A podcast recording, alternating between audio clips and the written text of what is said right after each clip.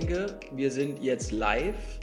Ähm, ich freue mich. Mein Name ist Philipp Schröder. Ich werde heute für Cap Insight die Investment Summit in der vierten Staffel zum Thema Kryptoassets moderieren. Ähm, ich glaube, das Thema ist sehr, sehr gut gewählt. Äh, es heißt Unzeit für die digitale Alternative. Das ist ein Thema, was viele von unseren Nutzern ähm, sehr bewegt schon. Das heißt, wir haben auf der Plattform bei Cap Insight extrem viel Diskussion und auch Fragen und äh, auch Hypothesen, die vertreten werden, ob die Kryptoassets äh, wirklich erfolgreich werden, ob sie denn jetzt tatsächlich korreliert haben in der Corona-Krise und vor allem auch die große Frage, was wird die Zukunft bringen? Also was passiert mit äh, der Tokenisierung und den Kryptoassets, wenn einmal die Krise vorbei ist? Und ich freue mich sehr, dass wir dieses Thema heute wahrscheinlich mit einem der illustresten Kreise in Deutschland diskutieren dürfen, ähm, die sich alle die Zeit heute genommen haben. Und ich würde einmal in der Reihe rum äh, vorstellen. Und zwar fange ich da an von unten mit Frank Gessner, also unten natürlich nur grafisch. Ja. Ähm, Frank ist, äh, ähm, ist äh, einer der Pioniere im Asset Management, wenn es um Kryptoasset geht, hat mit Invao den ersten tokenisierten Blockchain-Fund, äh, Entschuldigung, Bond überhaupt aufgesetzt. Äh, wir durften das Projekt auch begleiten bei Cap Insight. Daher ähm, sind wir sehr froh, Frank, dass du dabei bist. Ähm, Frank, du hast vorher schon diverse Digitalassets, äh, Entschuldigung, Digitalunternehmen aufgebaut, äh, auch äh, kleinere und größere Unternehmen, Börsengänge, Intershop, Delivery Hero, also Lieferheld, da die Technik äh, ähm, entsprechend verantwortet. Dutzende von Unternehmen durchgegangen und bist jetzt in diesem Feld. Herzlich willkommen. Danke, dass du da bist. Freue mich, freue mich auf die Stunde. Vielen Dank. Wir freuen uns auch. Dann ähm, quasi ergänzend zu dem Thema Asset Management mit Kryptoassets haben wir Christopher May dabei. Christopher, ich freue mich, dass du da bist. Christopher ist äh, einer der Mitgründer von Finoa. Finoa ist äh, eine BaFin-regulierte Verwahrstelle für Kryptoassets, was ein ganz, ganz wichtiges Thema ist für die Investmentszene, weil es ja auch darum geht, nicht nur viele Assets zu tokenisieren und sie auch für den Massenmarkt vorzubereiten, sondern eben auch die Verwahrung von diesen Token oder Kryptoassets zu übernehmen und da auch eine Drittpartei reinzubringen, die entsprechend reguliert ist und die Standards, die wir aus der konventionellen Welt kennen, dort auch in den Markt zu bringen. Insofern, äh, Christopher, danke für deine Zeit. Wir freuen uns, dass du da bist. Danke für die Einladung. Sehr schön. Und dann last but not least ähm, äh, uns von der deutschen Börse zugeschaltet, wie ich gerade gelernt habe, der Michael äh, Duttlinger, der ist CEO und Gründer äh, von Cashlink. Äh, Cashlink ist bekannt für verschiedene Projekte im Tokenisierungsbereich, haben sich spezialisiert am Anfang auf Mitarbeiter, Bonusprogramme und auch Optionsprogramme, die tokenisiert worden sind, ist aber auch schon dabei, mit den ersten Banken äh, Tokenisierungsprojekte durchzuführen. Und auch wir arbeiten bei Cap Insight mit äh, Cashlink äh, teilweise zusammen. Insofern, glaube ich, haben wir heute die Technologie, wir haben die Verwahrung und wir haben das Asset Management an einen Tisch. Und insofern freut es mich sehr und wir haben uns entschieden, äh, dass wir heute vier Themenblöcke mit Ihnen allen besprechen möchten. Und jetzt muss ich einmal kurz schielen, damit ich richtig anfange. Und diese vier Fragen, mit denen wir uns heute beschäftigen möchten, ist als allererstes einmal, wir möchten uns anschauen, wie hat der Markt tatsächlich reagiert. Es gab ganz, ganz viele Theorien darüber, was bei einem Crash passiert. Und jetzt ist ein Crash passiert und deswegen ist der erste Punkt, den wir uns heute anschauen wollen mit Ihnen, und Sie können gerne auch Fragen reinstellen und reinchatten. Wir lesen die mit und würden die auch gerne dann beantworten. Ähm, äh, die erste Frage, die wir uns stellen, was ist denn jetzt passiert? Wir haben, die Corona-Krise ist ausgebrochen, wir haben Abwertungen bis zu 35, 40 Prozent bei Einzeltiteln gesehen. Frank, du tradest 24 Stunden, sieben Tage die Woche in Kryptoassets ähm, äh, live. Was ist passiert? Wie ordnest du bis jetzt quasi den bisherigen Crash ein und was sind die Learnings, wenn ihr welche hattet? Ja, also wir sind also muss ich vorweg sagen, also wir sind da mehr als positiv damit rausgegangen. Wir sind dann sogar noch mit noch sogar im Plus mit den verwalteten Assets, die wir, die wir haben. Ähm, aber sagen wir so was wie Bitcoin oder eben halt andere börsennotierte Kryptoassets haben eben halt so Anfang März 20, 30, 35, teilweise 40, 45 Prozent an Wert verloren, so wie eben halt alle andere Assetklassen auch. Warum ist das eigentlich passiert? Wo man ja eigentlich sagt, dass börsennotiert oder dass die Kryptoassets eben halt nicht korrelieren mit anderen Anlageklassen. Ähm, einmal war generell weltweit an allen Märkten, in allen Anlageklassen Panikreaktionen. Ja, das wissen wir, alle sind dann irgendwie in Cash geflüchtet und wir sehen in den letzten Wochen und Monaten, genauso wie im traditionellen Finanzmarkt, dass immer mehr Trader, also Händler, eben halt ihre Position leveragen, also dass die eben halt sogenanntes Margin Trading machen und die wurden natürlich dann, wurden die rausge, ähm, wurden die eben halt ähm, also wurde Margin Call gemacht und die ganzen, also sozusagen das, was gehebelt wurde, wurde eben halt aufgelöst, was erstmal zu einem starken Wertverlust geführt hat. Die zweite Phase, das war so Ende März, Anfang April, war, dass natürlich viele Anleger so viel Geld verloren haben, dass sie natürlich auch ihre, ihre Bitcoin oder ihre Kryptopositionen teilweise angreifen mussten. Jetzt sehen wir, dass die Märkte sich viel, viel schneller wieder erholt haben, dass die also zu den, in den, in den, also sich schon wieder verdoppelt haben in dieser kurzen Zeit und ähm, und sozusagen die, also noch haben wir eine relativ große Korrelation der Märkte zu den, zu den traditionellen Märkten, aber diese Korrelation wird von Tag zu Tag wieder geringer und wird höchstwahrscheinlich in den nächsten Wochen wieder auf die, ähm, auf die nahezu Null-Korrelation zurückgehen, die wir eben halt vor dem März hatten.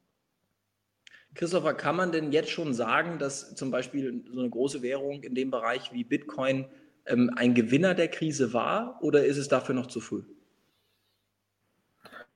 Ich glaube, das kann man halb, halb unterstreichen oder halb so sagen. Ähm, ich glaube, nochmal Zug nimmt auf das, was Frank gesagt hat. Wir haben das ja auch gesehen bei unseren Investoren, ähm, beziehungsweise bei den Investoren, die wir betreuen.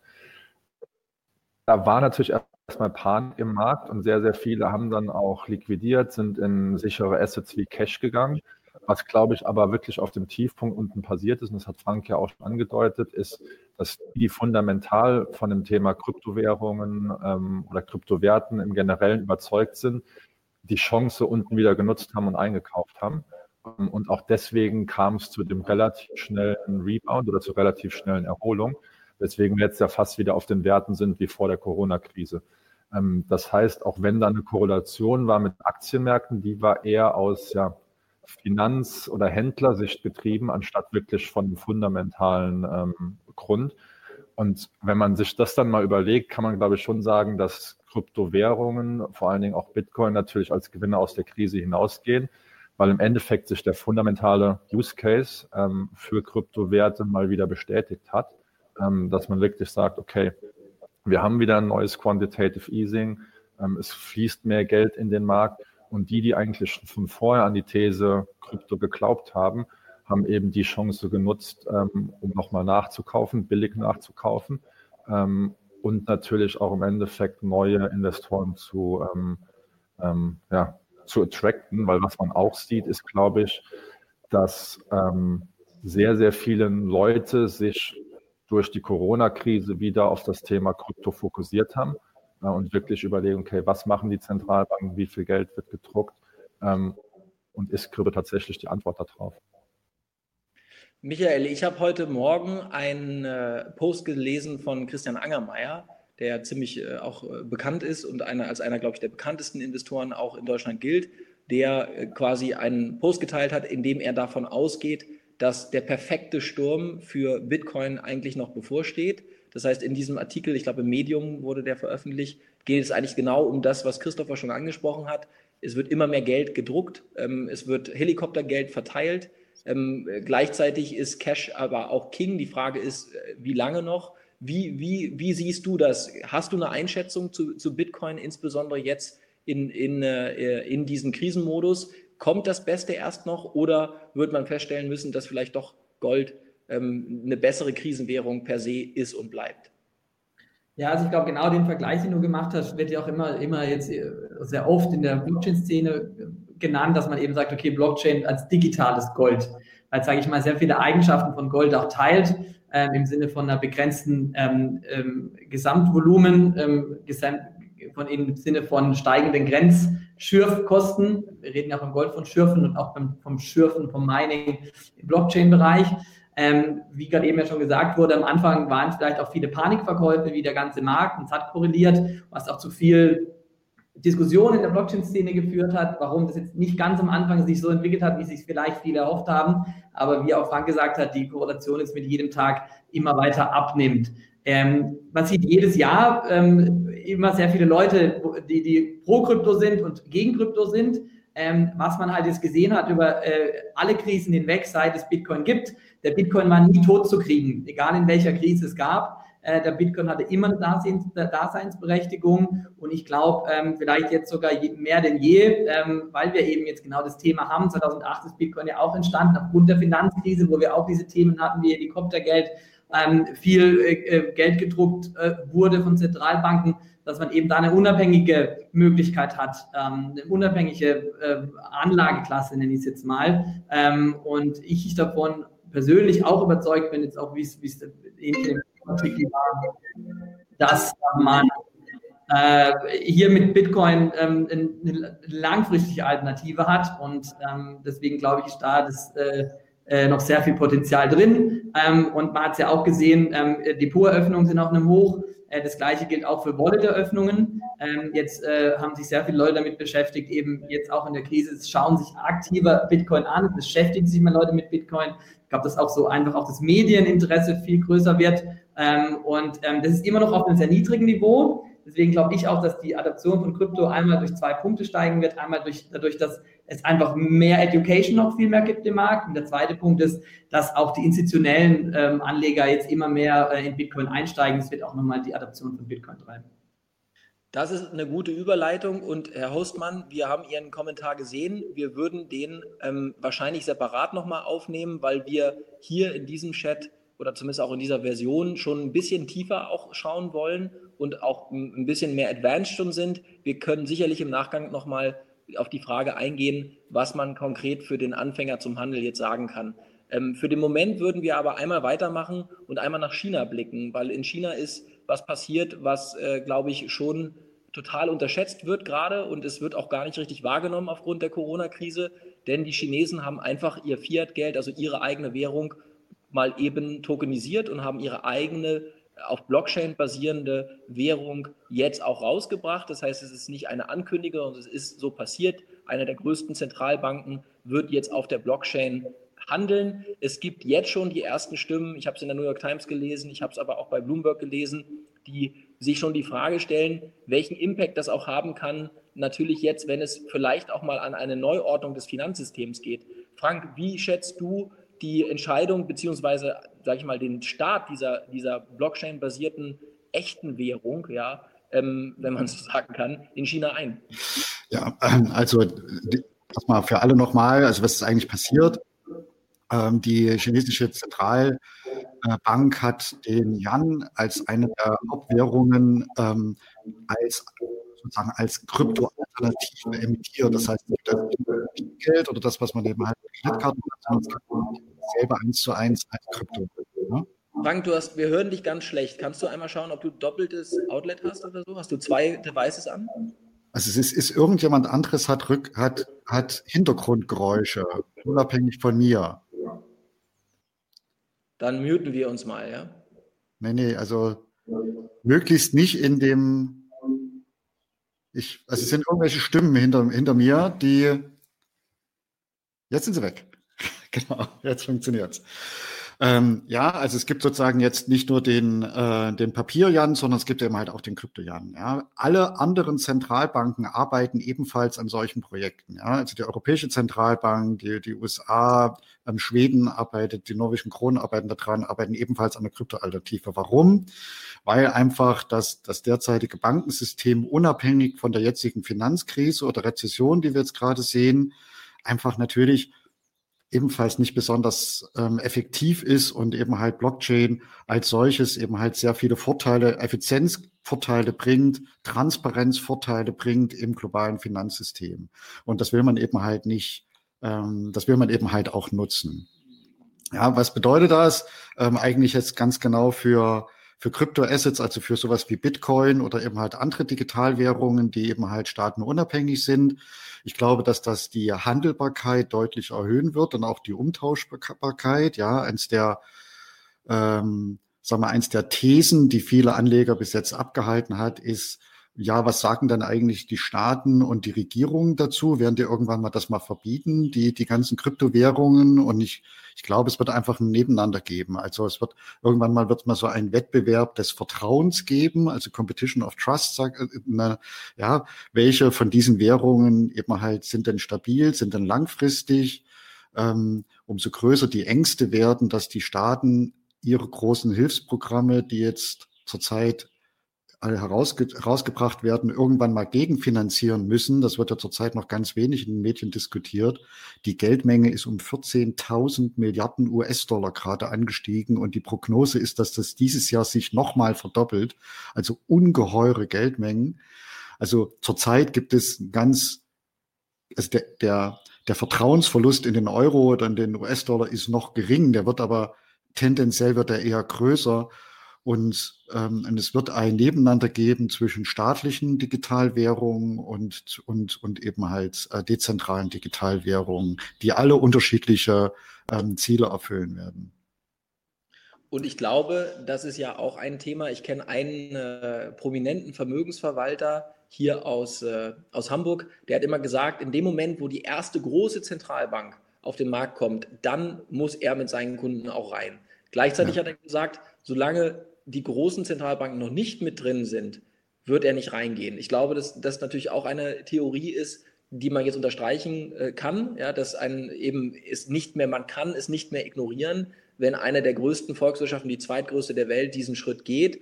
Ähm, Christopher, jetzt führt das wahrscheinlich ja auch zu einer erhöhten Liquidität einfach, weil es ja eine Währung jetzt gibt, die staatlich gebackt ist ähm, die direkt auch tradable ist. Ich meine, das sind Fiat-Währungen auch, aber die eben in diesem, in diesem, äh, in diesem Kosmos sich äh, bewegen wird. Habt ihr schon Pläne, beziehungsweise gibt es schon konkrete Maßnahmen, dass es auch zu einer Verwahrung solcher Assets bei euch kommt? Spielt das eine Rolle? Äh, definitiv. Also ich glaube, ähm, nochmal einen Schritt zurückzugehen. Ich glaube, warum sind so Zentralbankwährungen oder, oder Stablecoins, wie sie am Englischen heißen, wichtig? Weil die am Ende des Tages die Möglichkeit geben, den Investoren in Kryptowährungen, also Bitcoin, Ethereum, ähm, die auch mal zu mal schwanken und die auch wirklich gehandelt werden, immer einen, eine Möglichkeit geben, in eine wertsichere Alternative Geld zu parken. Heutzutage muss ich ja von einem Bitcoin immer direkt in Euro, US-Dollar, Schweizer Franken etc. umwandeln, was extrem teuer, zeitaufwendig ist. Das ist am Ende des Tages, ich springe vom einen System ins andere System. Was Frank, glaube ich, äh, schon angedeutet hat, was, glaube ich, das Wichtigste ist, was man sieht, dadurch, dass Zentralbanken in den Bereich gehen, dass hinter der Technologie, also der Blockchain-Technologie, wirklich ein Nutzen liegt. Und in dem Moment sagst du, du hast kein Währungssystem mehr, was wirklich ähm, analog oder undigital funktioniert, sondern du hast ein komplettes Währungssystem auf Krypto basierend, auf Blockchain-Technologie, sei es, dass es jetzt von Staaten regulierte Währungen sind oder sei es, dass es dezentrale Währungen sind, wie, wie der Bitcoin zum Beispiel. Ähm, den Switch aber dann zwischen einer staatlichen Währung und ich sag mal einem Bitcoin hinzubekommen, ist natürlich wesentlich einfacher, wenn ich einen Stablecoin oder eine, eine Zentralbankwährung habe, die auf Blockchain-Technologie funktioniert. Deswegen ist das für uns als Verwahrer natürlich ähm, ja, unumgänglich, uns die, die Themen auch anzuschauen. Ich glaube, dass das Interessante und das Gute dabei ist, dass auch die Zentralbankwährungen auf denselben Standards aufsetzen, zu großen Teilen, ähm, wie ein Bitcoin, wie ein Ethereum. Das heißt, die erfinden das Rad auch nicht ganz neu, sondern die bauen auf dem technologischen Fortschritt, der schon da ist, ähm, ähm, bauen die schon auf. Und auch, also wir gucken uns auch bei Finor natürlich äh, das Thema Libra an. Wir gucken uns das an, was die ganzen Zentralbanken machen weil das ist am Ende des Tages, was dem kompletten Markt einen Aufschub gibt ähm, und was eben mehr und mehr, wie du es schon gesagt hast, Philipp, institutionelle Investoren in den Bereich bringt. Und auch, was man nicht vergessen sollte, dass es auch eine Vertrauensfunktion ist, ähm, dass man sagt, okay, jetzt gehen da wirklich die Regierungen, die Zentralbanken in das Thema hinein. Ähm, und das deutet eigentlich darauf hin, dass es mehr und mehr in Richtung Mainstream wird.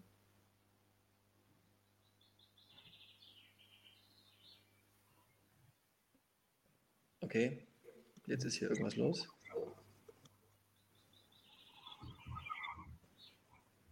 Wir können dich hören. Hören?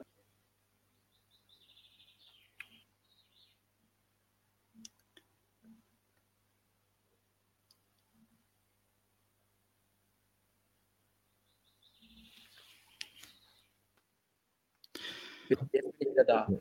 Okay, entschuldigt bitte.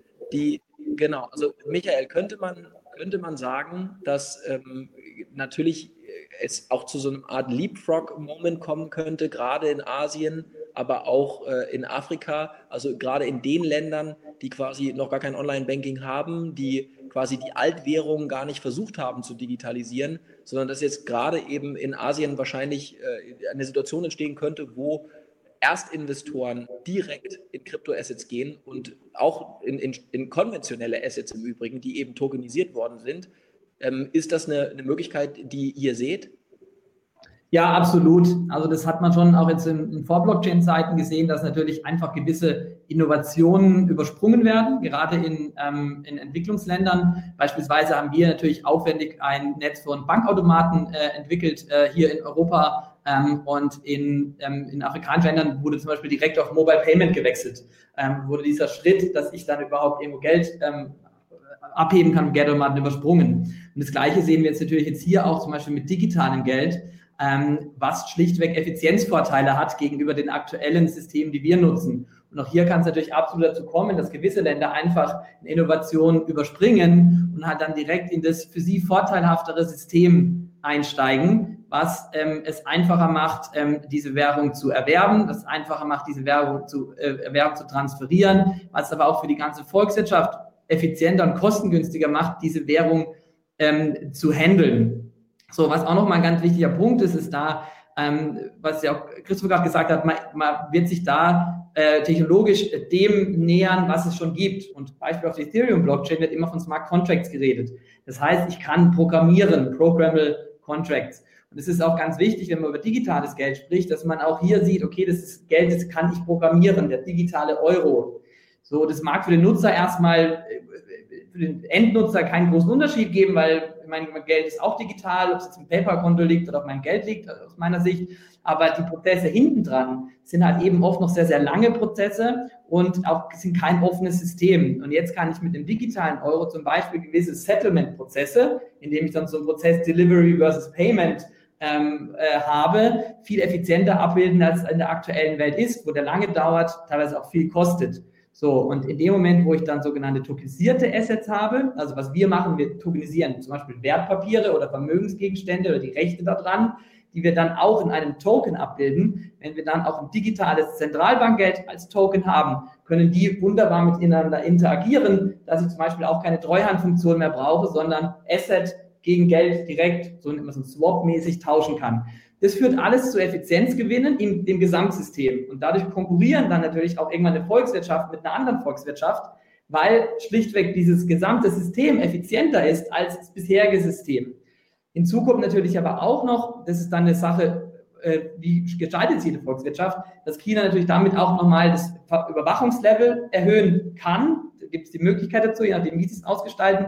Da ist die Frage, wie wollen wir als Volkswirtschaft ähm, in Europa ähm, diese Währung oder die digitale Währung ausgestalten.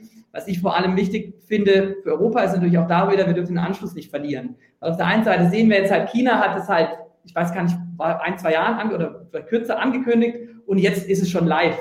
Ähm, auf der anderen Seite haben wir in den USA von der privatwirtschaftlichen Seite den Libra-Coin, der auch digitales Geld ähm, repräsentiert, der auch jetzt ganz schnell kommen soll. Und wir in Europa müssen da aufpassen, dass wir da ähm, den Anschluss schlichtweg nicht verlieren, ähm, weil es sonst ähm, äh, wir Nachteile langfristig haben werden.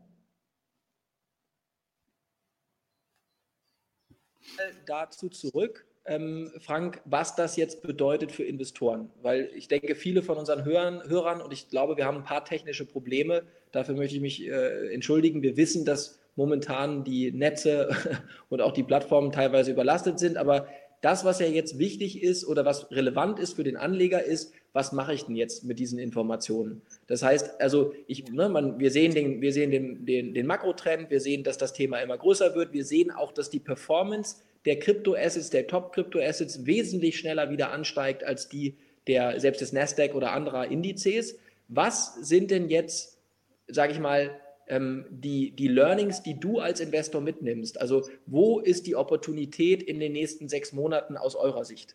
Ja, also ich, das ist, glaube ich, wichtig, sich immer mal so ein bisschen so die Zeit, den Zeitrahmen dazu da mitzunehmen. Also sprechen wir jetzt über die nächsten Also sagen wir mittelfristig, die nächsten Monate und langfristig.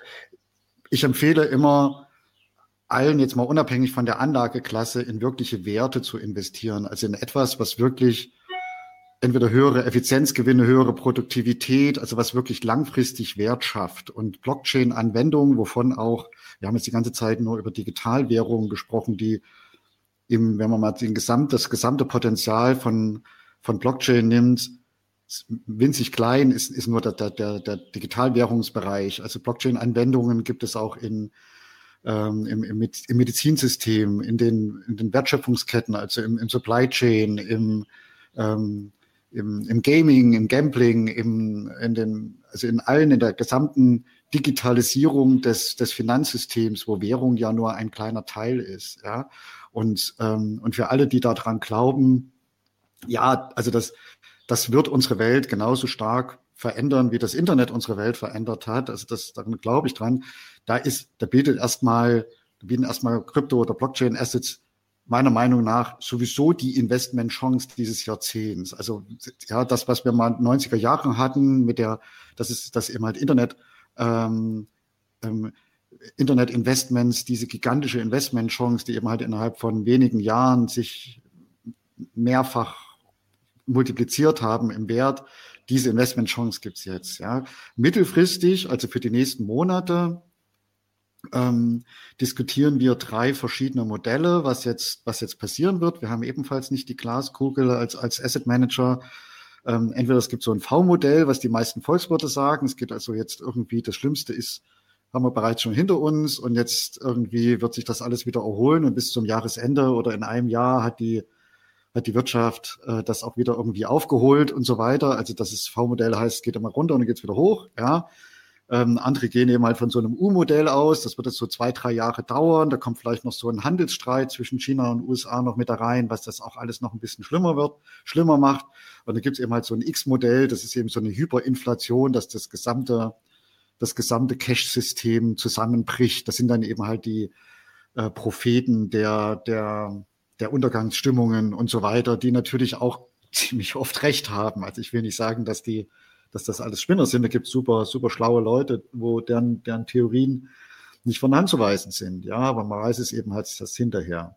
In allen drei Szenarien, insbesondere eben halt, wenn es sehr lange eine Krise ist oder wenn es eben halt, wenn die Ängste über eine Hyperinflation steigen, sind erstmal Kryptoassets in der Beimischung eines professionellen Portfolios, also zur Diversifikation, die werden erstmal heute, glaube ich, von allen Experten, ich glaube, es gibt keinen ernsthaften Portfolio, ähm, Berater, der, der, der das nicht unbedingt mit drinne haben will. Ja, es kommt dann immer drauf an, wie groß die Portfolios sind. Das reicht eben halt von drei Prozent bis 15 Prozent, je nachdem auch, wie groß die Ängste sind, jetzt noch Liquidität zu halten, also Cash auf den, auf den eigenen Konten zu halten.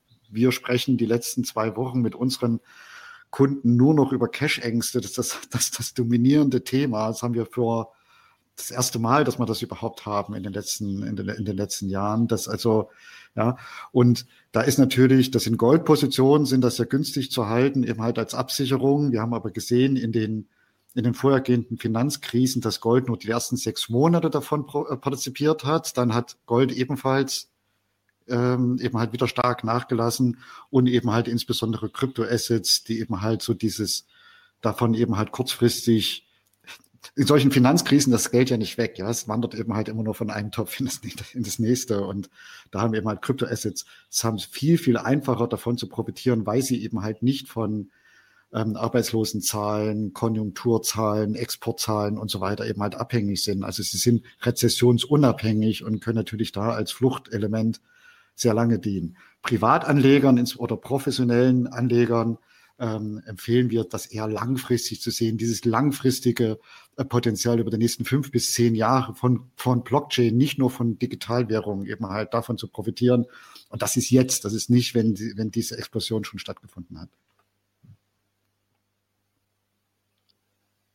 Noch ein paar Zahlen nennen. Also vielleicht für die Hörer, die jetzt gerade mit dabei sind, die es nicht gerade vor Augen haben, wie ist denn jetzt die bereinigte Performance für, für die großen Kryptoassets momentan? Also wo steht zum Beispiel der, der Bitcoin jetzt gerade? Und äh, hast du ein paar Zahlen für uns, dass wir vielleicht nochmal ein Gefühl dafür bekommen, wie ich abgeschnitten hätte, hätte ich in einer Crash-Situation eben eine Goldbeimischung ergänzt mit einer Kryptobeimessung. Also was ist die Performance zum Beispiel seit Mitte März oder Ende März von den großen Kryptoassets tatsächlich gewesen?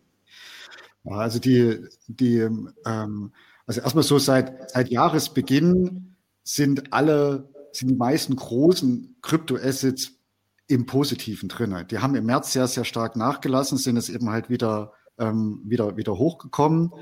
Ähm, Gold ist ja, haben wir ja gesehen, ist ja von 850, also gestern auf 1720, also US-Dollar, äh, die Unze ähm, angestiegen, also eine gigantische, ähm, also eine, mehr als eine Verdopplung, haben Kryptoassets ebenfalls gemacht.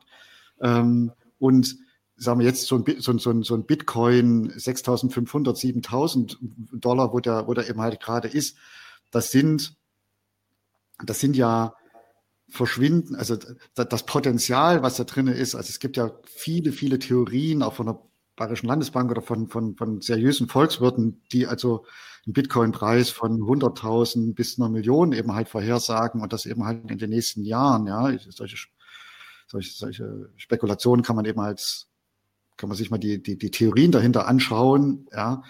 Ähm, also wo auf alle Fälle professionelle Portfolios ausnutzen sollten, dass Goldpositionen, Kryptopositionen sich eben halt anders verhalten als eben halt Aktien oder, ähm, oder anderes und das, und, und das eben halt auch wirklich mitnehmen. Ja, und das sieht man jetzt eben halt gerade in dieser Krisenzeit, wie, wie viel besser die eben halt performen. Christopher, wie sieht es bei euch aus, bei euren Kunden? Aus einer Verwahrstellensicht seht ihr das sicherlich ja auch live und seid live mit dabei. Wie gehen eure Kunden, Investoren, euer, eure Community mit dem Thema um? Also ähm, vielleicht warst du ja auch selbst investiert. Äh, war und bin ich noch tatsächlich. Ähm, also ich war am Anfang schon mal kurz angedeutet habe. Ähm, Du siehst natürlich ganz verschiedene Reaktionsweisen ähm, auf die ganzen Marktschwankungen, auch im Kryptobereich. Du hast auf der einen Seite, und das sind ja hauptsächlich dann unsere ähm, bisherigen Kunden, die wirklich langfristig an das Thema Krypto glauben, wie Frank eben auch. Die haben die Chance genutzt, billig nachzukaufen, weil die wirklich gesagt haben, okay, ähm, wir glauben fundamental daran, dass da ein Wert ist, dass das eine Währung oder eine Anlagemöglichkeit außerhalb des zentralen Systems ist. Was vielleicht auch nochmal ein wichtiger Punkt ist zu unterstreichen, ähm, dass der Unterschied zwischen einer Aktie, Gold und dem Thema einer Kryptowährung oder einer Kryptoanlage ist ja, dass mir diese Kryptoanlage ja keiner wegnehmen kann. Also es ist nicht, dass ich sage, okay, der Staat könnte mir die wegnehmen, sondern ich bin ja der alleinige Eigentümer dadurch. Ähm, die wird nicht durch Inflation ähm, im, im, Wert vermindert. Und wenn ich den privaten Schlüssel habe, dann ist das wirklich mir und ich kontrolliere. Das ist wie wenn ich Gold zu Hause im Safe liegen habe. Ähm, und ich glaube, die, die Investoren, die wirklich daran glauben, die haben alle die Zeit genutzt, wieder ihre Portfolien neu aufzustellen, ähm, neu einzukaufen. Was man sieht, ist dadurch, dass eben das Vertrauen in, in die traditionellen Währungen nach und nach gesunken ist, auch durch Quantitative Easing, gibt es sehr, sehr großes Interesse von Investoren, zumeist auch institutionellen Investoren oder vermögenden Privatkunden, die wirklich sagen, okay, ähm, nach und nach glaube ich das, was seit zehn Jahren über, über Kryptowerte erzählt wird. Ähm, und ich möchte mich mehr dafür interessieren. Und das sieht man auch, das hat Michael ja auch am Anfang so ein bisschen gesagt, die Anzahl der Wallets, die eröffnet werden, geht massiv nach oben. Und das ganze Interesse an dem Thema äh, Blockchain und Krypto ähm, vergrößert sich auch nochmal und, und wird extrem gesteigert in Krisenzeiten. Woher kommt das vielleicht? Hypothese von unserer Seite oder von meiner Seite ist, dass in der Krisenzeit vertraut sich jeder ja erstmal wieder selbst ähm, und weniger irgendwelchen staatlichen Institutionen, erst recht nicht den Banken am Ende des Tages. Ähm, und dadurch versuchen die Leute am Ende des Tages in Werte zu gehen, wo sie wirklich wissen, die existieren und die kann immer keiner wegnehmen. Das ist Gold, das sind Kryptowerte, ähm, das sind im Endeffekt Sachwerte wie Immobilien. Und äh, in der Welle schweben eigentlich auch, auch Kryptowerte. Ähm, und das sehen wir zumeist auch bei unseren Investoren. Was wir natürlich auch sehen, weil alles ist ja auch nicht rosa-rot, ist, dass größere ähm, Emittenten, die jetzt Produkte geplant hatten auf der Blockchain-Technologie, natürlich jetzt sagen, okay, sie haben erstmal andere Probleme ähm, und sie müssen erstmal schauen, dass ihr Kerngeschäft ähm, und dass ihre traditionellen Assets wieder unter Kontrolle kommen. Ähm, und erst dann können sie sich wieder mit alternativen Investments ähm, beschäftigen. Kann man nachvollziehen, ist aber natürlich meines Erachtens komplett die falsche Strategie, weil ich in dem Moment eine Chance wieder außen, außen liegen lasse. Ähm, deswegen ist ich sag's mal so, es gab immer welche, die waren Pioniere, die haben auch in so Zeiten Chancen ausgenutzt. Ähm, und es ist so ein bisschen, ich preserve meinen Status quo und ich gucke nach neuen ähm, Opportunitäten und neuen Optionen. Und die Bandbreite hast du natürlich auch ähm, im jetzigen Marktumfeld. Das ist eine ziemlich gute Überleitung auch zu Michael einmal. Ähm, gerade wenn es da, es gibt ja in diesem Markt eben nicht nur die Kryptoassets, also nicht die klassischen Kryptoassets nur, sondern es gibt eben genau den Wunsch auch von Asset Managern, ihre konventionellen Assets in dieses System reinzubekommen. Also gerade wenn man der Hypothese Glauben schenkt, dass jetzt eben mehrere Zentralbanken eigene Währung und Libra noch on top in dieses System Blockchain bringt, verstehen viele Asset Manager doch, die Notwendigkeit, dass vielleicht auch Ihr Immobilienfonds oder Ihr Infrastrukturfonds oder Ihr Aktienfonds vielleicht auf der Blockchain abgebildet werden sollte, was natürlich auch den Zugang zu dieser Welt erleichtert. Michael, das ist eine Sache, an der ihr sehr, sehr stark arbeitet. Das heißt, dass ihr verschiedenste Investmentprodukte auf die Blockchain bringt. Das heißt, die Underlying Asset ist eine reguläre, konventionelle, voll regulierte Asset und ihr bringt sie einfach in den Verkehr auf Basis der Technologie einer Blockchain. Das, was wir jetzt von Christopher gehört haben,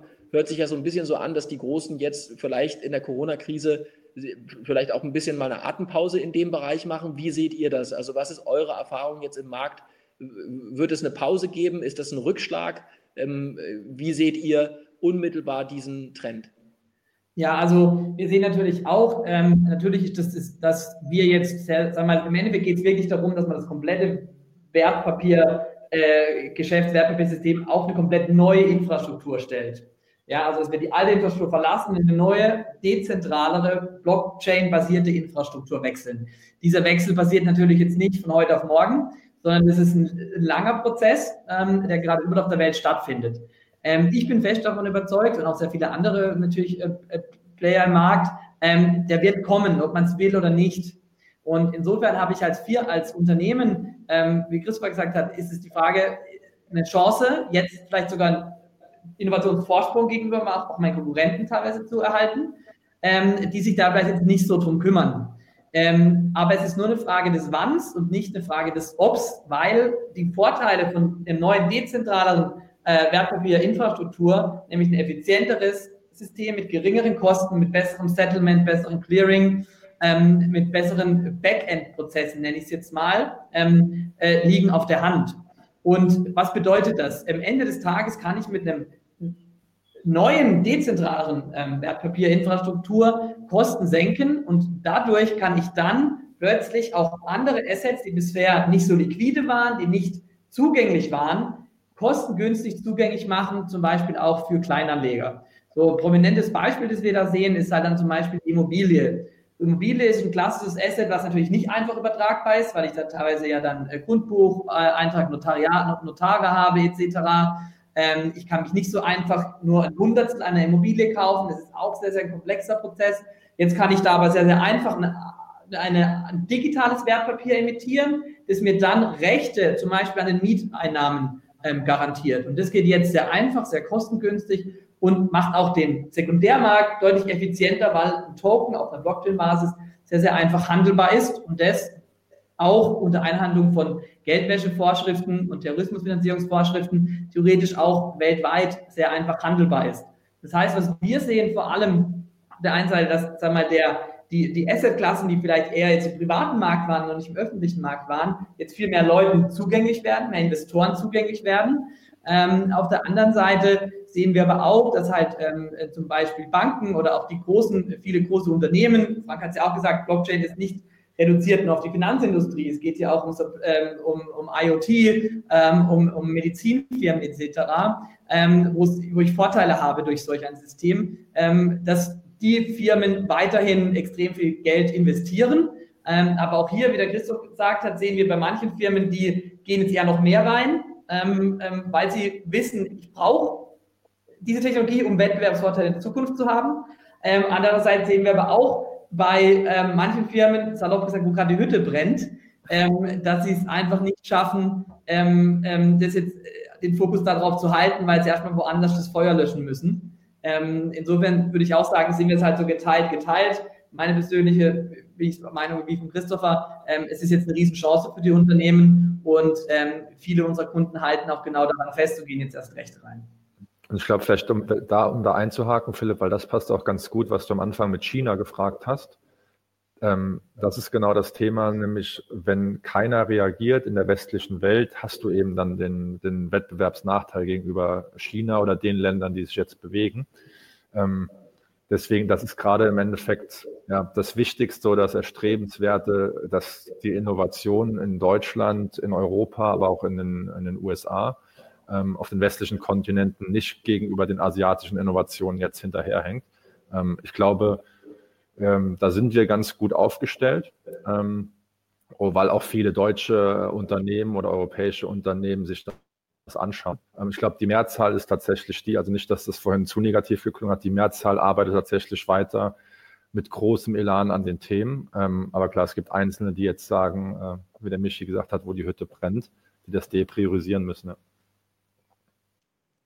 Dann würde ich sagen, äh, ist eine Thematik sicherlich für unsere Hörer nochmal wahrscheinlich eine interessanteste. Ihr seid alle drei super lange in dem Business schon. Ne? Ähm, also äh, ihr kennt wirklich die Ups und Downs. Und ich weiß, dass Frank äh, ein Forward-Looking-Statement nicht so sehr machen darf als Asset Manager.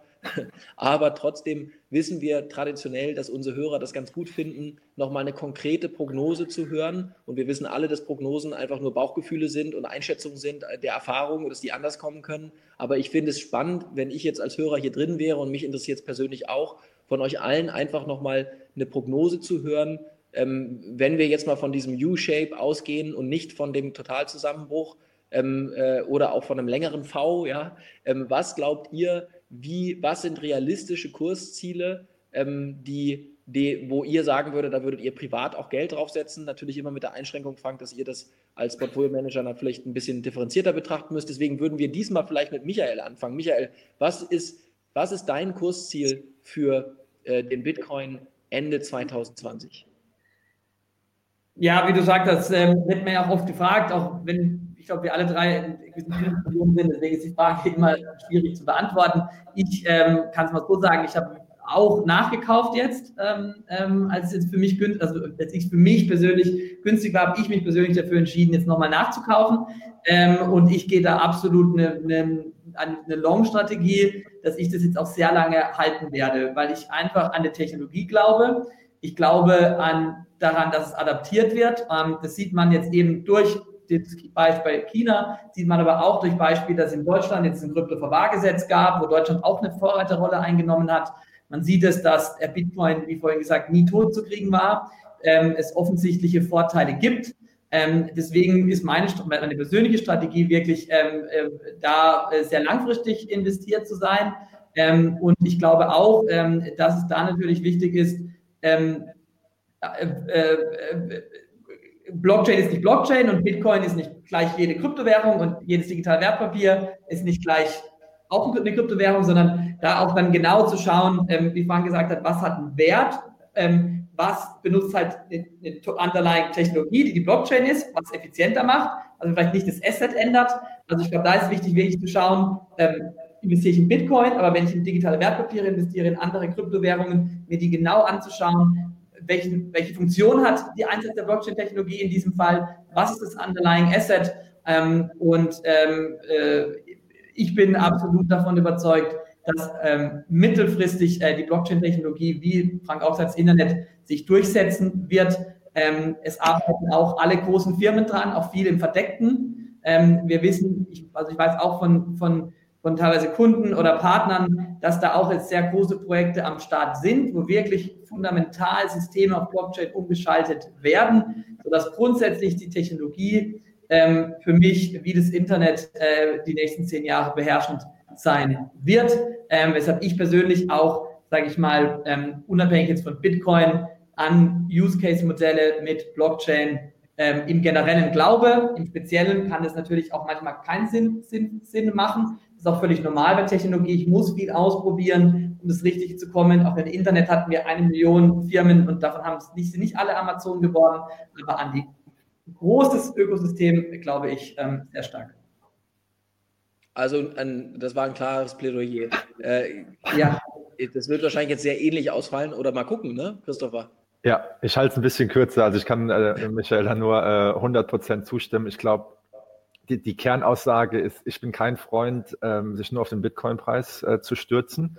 Ähm, ich glaube, der Bitcoin-Preis wird immer steigen, wenn das ganze Blockchain-Ökosystem äh, weiter befruchtet wird, weiter steigt etc. pp, weil es einfach die erste war und die Leitwährung ist.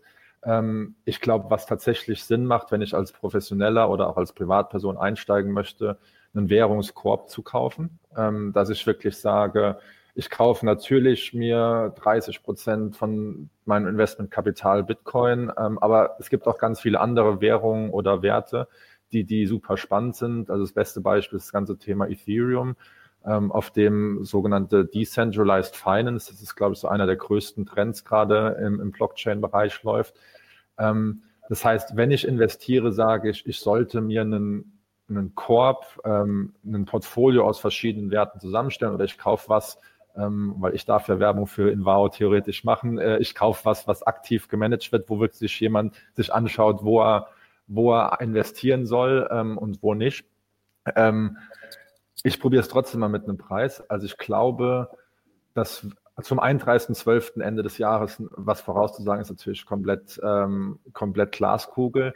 Ich glaube auf jeden Fall, dass wir noch einen starken Anstieg dieses Jahr sehen ähm, und dass wir sicherlich mal die 12.000 US-Dollar sehen. Ob das jetzt im Dezember ist oder ob das schon im September ist und es dann noch ein bisschen runtergeht, äh, das kann natürlich keiner sagen.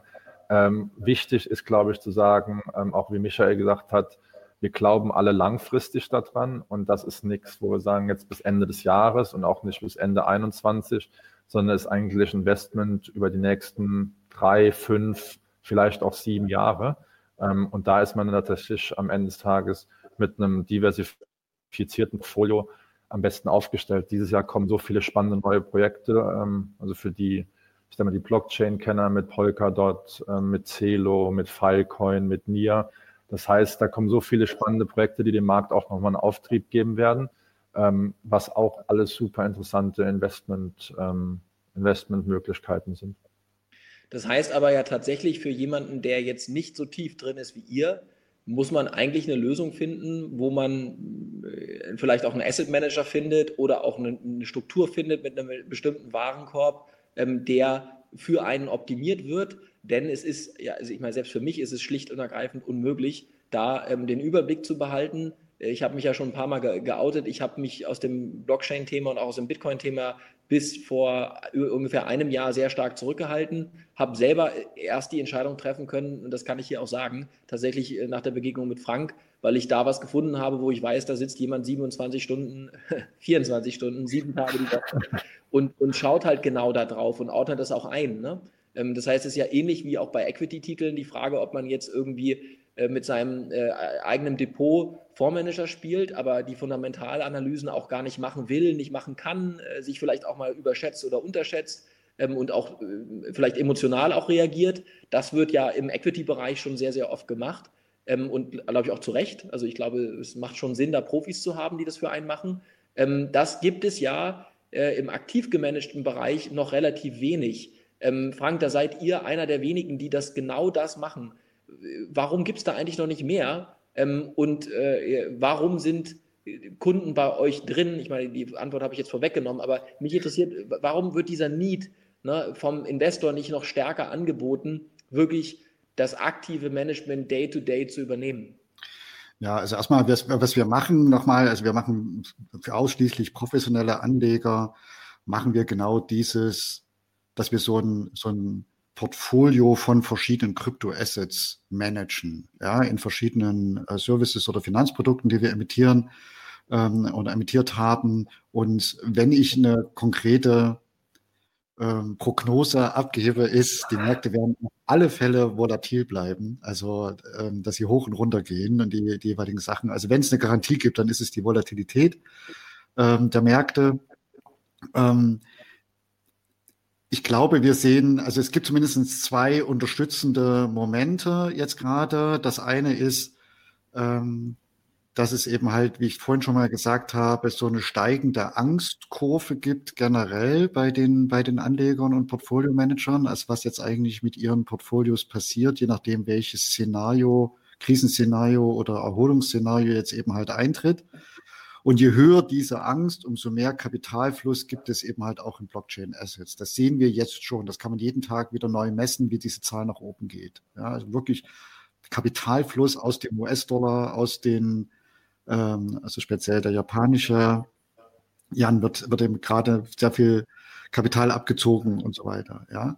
Und das zweite ist, der Bitcoin gibt es den sogenannten Halving-Event. Das heißt, es wird äh, nur noch die Hälfte von neuen Bitcoins geschürft ab 13. Mai ähm, aus verschiedenen technischen Gründen, äh, wie das ist. Das heißt, der, das Angebot wird immer geringer und damit wird natürlich, äh, geht natürlich der Preis hoch, wenn der Demand natürlich auch noch hochgeht.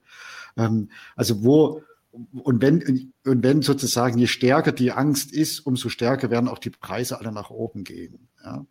Ähm, wo ich mir auch, wenn die Angst sehr, sehr stark wird, wo ich mir auch dieses Jahr neue Alltimes High vorstellen kann, die eben halt auch deutlich über den 20.000 Dollar pro Bitcoin liegen, die wir schon mal Ende 2017 hatten. Wenn diese Angstkurve weiter nach oben geht. Deswegen muss man immer sich überlegen, also passiert das so ein V- oder ein U-Modell oder so ein X-Modell. Ähm, und wenn ich sozusagen mal irgendwie sage, ja, ich nehme mal irgendwie einen ganz kleinen Betrag und spiele da mal ein bisschen rum, alles, alles, ja, da sollte man sich einfach, wie auch immer, ein paar Bitcoins kaufen und sollte irgendwie mal ein paar Jahre liegen lassen. Wenn das aber signifikante Werte sind, die, die dort rein investiert werden sollen, also sowas wie, weiß ich nicht, 10, 20, 25 Prozent von, von, von größeren Vermögen, dann dann ist es eben halt besser, man hat es eben halt wirklich gemanagt. Wir haben 2019 die meisten Umsätze mit ganz anderen Coins als dem Bitcoin gemacht. Da gab es also gibt's, gab's Coins, die viel, viel besser performt waren, eine geringere Volatilität haben. Das, das, das heute durch die hohe Volatilität, das heute aktiv zu managen ermöglicht, ähm, ermöglicht Gewinne und zu einem viel, viel geringeren Risiko, als das einfach nur zu halten, weil die Märkte eben halt noch so hoch, so, so stark schwanken. Ja, und, und so eine Dienstleistung bieten wir an. Es gibt auch andere, die sowas anbieten. Äh, wir sind ja nicht die einzigen, das wird immer mehr geben, aber eben halt noch viel, viel weniger als in anderen Anlageklassen, wie zum Beispiel Aktienfonds oder ähm, Rohstoffe oder eben halt Immobilienfonds und so weiter. Da gibt es noch nicht allzu viele, die das machen, aber wir sind eben halt welche, die das jetzt seit 2016 äh, machen, wir eben halt Kryptoverwaltung, Kryptoverwahrung. Ne? Ich glaube, das ist, ein, das ist eine, eine, eine, gute Zusammenfassung auch. Das heißt, es gibt also eigentlich aus eurer Sicht zwei äh, dominante Strategieansätze. Das eine ist, ich glaube fundamental an, den, an das Ökosystem. Dann suche ich mir ein paar von den großen, die ich verstehe, raus. Das kann ich auch alleine machen. Dann investiere ich halt in einer Wallet und gehe ähm, zum Beispiel in eine Bitcoin. Oder wenn ich eben auch verstehe, dass die Volatilität auch ein großer Wertschöpfungsfaktor ist ähm, und die Volatilität da sehr groß ist, dann gehe ich eben nicht auf Buy and Hold und gehe eben nicht in ein Einzelasset, ähm, sondern in dem Fall gehe ich dann zu Anbietern äh, wie dir, Frank, beziehungsweise wenn ich das Know-how tatsächlich selber hätte, würde ich selber machen und schaue halt, dass ich wirklich täglich vor allem an dieser extrem hohen Volatilität und den Arbitrageeffekten, die da drin stehen, partizipiere. Ich glaube tatsächlich, dass das nach 55 Minuten eine gute Handlungsempfehlung erstmal ist für diejenigen, die sich äh, bei uns eingewählt haben. Wir würden jetzt auch gerne nochmal den, äh, den Zuhörern und Zuschauern die Möglichkeit geben, Fragen zu stellen über den Chat. Das heißt, jetzt kann man gerne auch spezifisch äh, die Moderatoren einmal ähm, anfragen. Ähm, da geben wir euch jetzt mal eine Minute na, oder 30 Sekunden. Ja, also einfach einmal schnell reintippen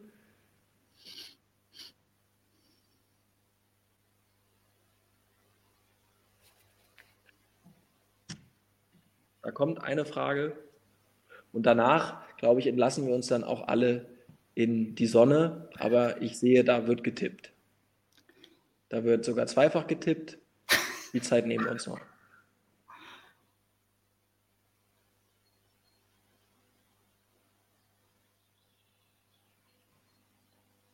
Frank, bei dir ruft der Garten, die Vögel zwitschern im Hintergrund? Oder bei oh, ja.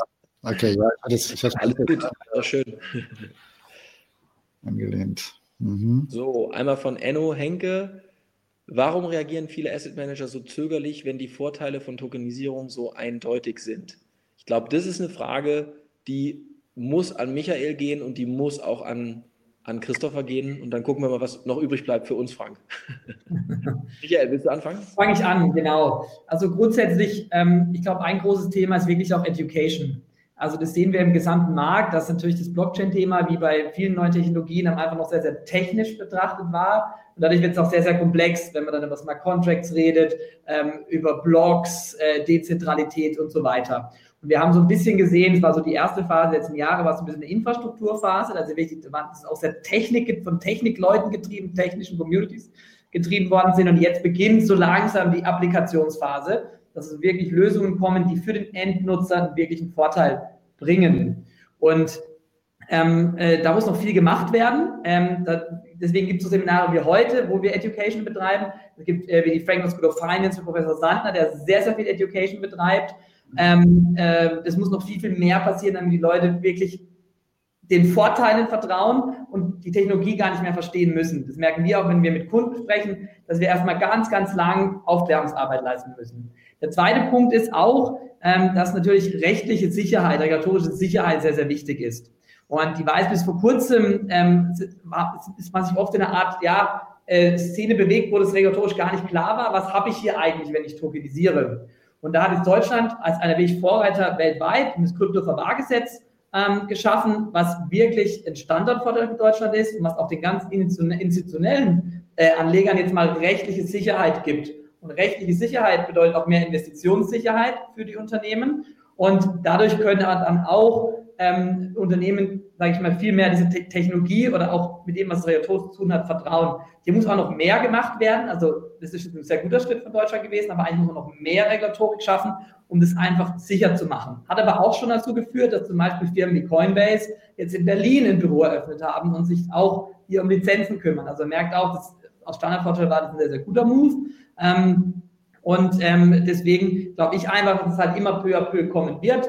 Wir haben beispielsweise jetzt mit, mit Finoa ein Projekt gemacht mit dem Bankhaus Scheich, wo wir die erste Aktie tokenisiert haben. Ähm, und da hat sich jetzt auch mal wirklich ein traditioneller Player in diesen äh, äh, Move gemacht, in diesen Markt zu gehen. Und da werden jetzt immer mehr folgen, je höheres Trust-Level und Vertrauen in die Technologie haben.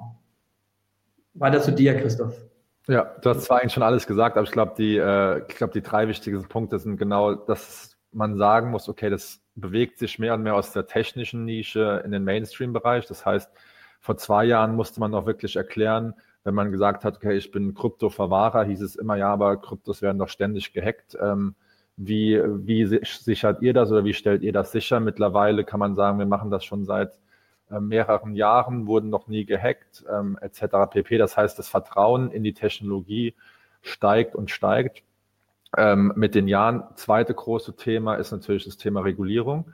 Ähm, viele Vermögensverwalter, Asset Manager, die wussten gar nicht, okay, wenn ich da rein investiere, welche Rechte habe ich? Ähm, gegen wen habe ich am Ende des Tages eigentlich einen Anspruch? Das heißt, wir bringen das von einem technischen Level wirklich auf ein Applikationslevel, ähm, auf ein geschäftliches Level. Und das hilft, glaube ich, extrem vielen Vermögensverwaltern. Aber was wir auch natürlich seit Jahresanfang sehen, ist, seitdem es reguliert ist, wollen auch mehr und mehr Banken in den Bereich rein, weil die jetzt sagen, okay, ähm, mit der Regulierung erwarten die natürlich auch einen Anstieg ähm, äh, der Aktivität im ganzen System. Und ich glaube, das dritte ähm, Thema ist das ganze Thema Adoption oder Adaption, dass man wirklich sagt, es gibt Flagship-Projekte, die wirklich auch nochmal der Gemeinschaft, der Öffentlichkeit zeigen, ähm, was wirklich dahinter steckt. Und auf der Tokenisierungsseite sehen wir relativ viele Projekte, die so mal eine Million einsammeln, mal drei Millionen einsammeln. Ähm, das sind dann meistens Startups. Jetzt wie wir mit Cashlink das mit dem Bankhaus Scheich gemacht haben, das war das erste Mal, wo das wirklich ja, ein reputat, äh, reputables Bankhaus in Deutschland war. Und diese Vorreiter braucht man einfach. Ähm, und dann sieht man, dass auch, ich sage mal, die ganz großen ähm, Banken, die großen Vermögensverwalter danach ziehen. Also ich glaube, das Interesse steigt mehr und mehr, ähm, aber es ist eine Technologie, die am Ende des Tages Zeit braucht. Und dann springe ich wieder zurück zu dem Thema, will ich die Chance jetzt nutzen oder sage ich, ich warte, bis der Markt schon, schon da ist und dann sind natürlich auch meine Returns am Ende des Tages geringer. Ne? Danke, Christopher. Dann haben wir noch eine Frage von Andrea ähm, Römelein bekommen und äh, ich glaube, Frank, die ist wie für dich geschaffen. Nämlich, wie seht ihr das äh, für die institutionellen Investoren? Gibt es da Vorteile für die Instis in der Wertschöpfungskette, zum Beispiel bei der Due Diligence, die bei institutionellen natürlich sehr aufwendig ist und, und natürlich nicht einfach nur über ein KYC gemacht werden kann? Ähm, ich glaube, das ist ja einer der ganz großen Punkte, dann nickt Christopher auch schon, weil natürlich solche Investment-Committees ganz andere Voraussetzungen haben. Die müssen ja wirklich verstehen, ähm, auf welcher Basis da gearbeitet wird und wie äh, tatsächlich die Verwahrung auch technisch funktionieren kann. Da braucht es auch Versicherer, die das dann übernehmen. Aber Frank, ich würde es erstmal an dich geben, weil das ist ja dein Brot- und Buttergeschäft, genau institutionellen zu erklären, warum es für sie heute notwendig ist.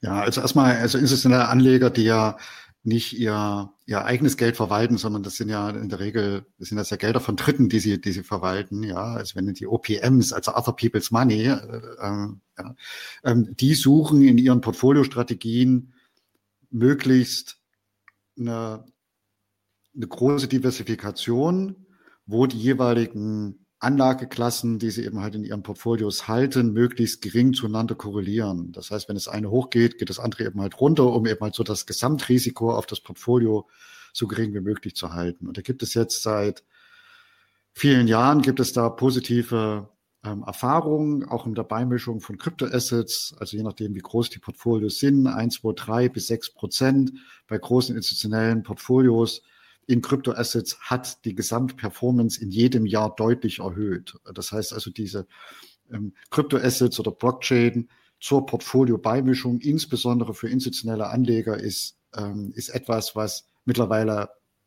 überall empfohlen wird.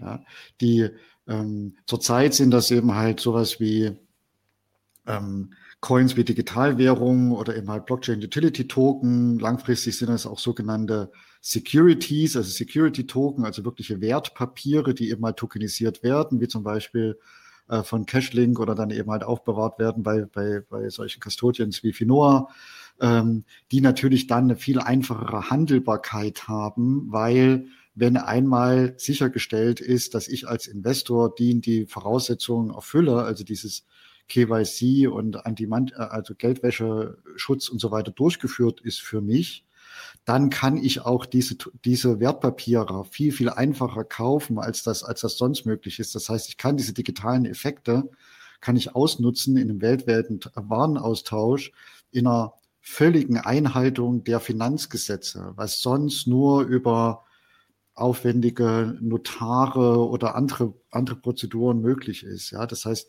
diese Effizienzgewinne auch in gewisser Weise auch eine Demokratisierung der, des, des Finanzsystems. Ja, also wir machen viel Business zum Beispiel in den, in den Emiraten, ähm, haben also von Dubai, die ja nun hauptsächlich von ähm, von Immobilien leben, also jetzt alles sind sehr, sehr 80, 90 Prozent in Immobilien investiert.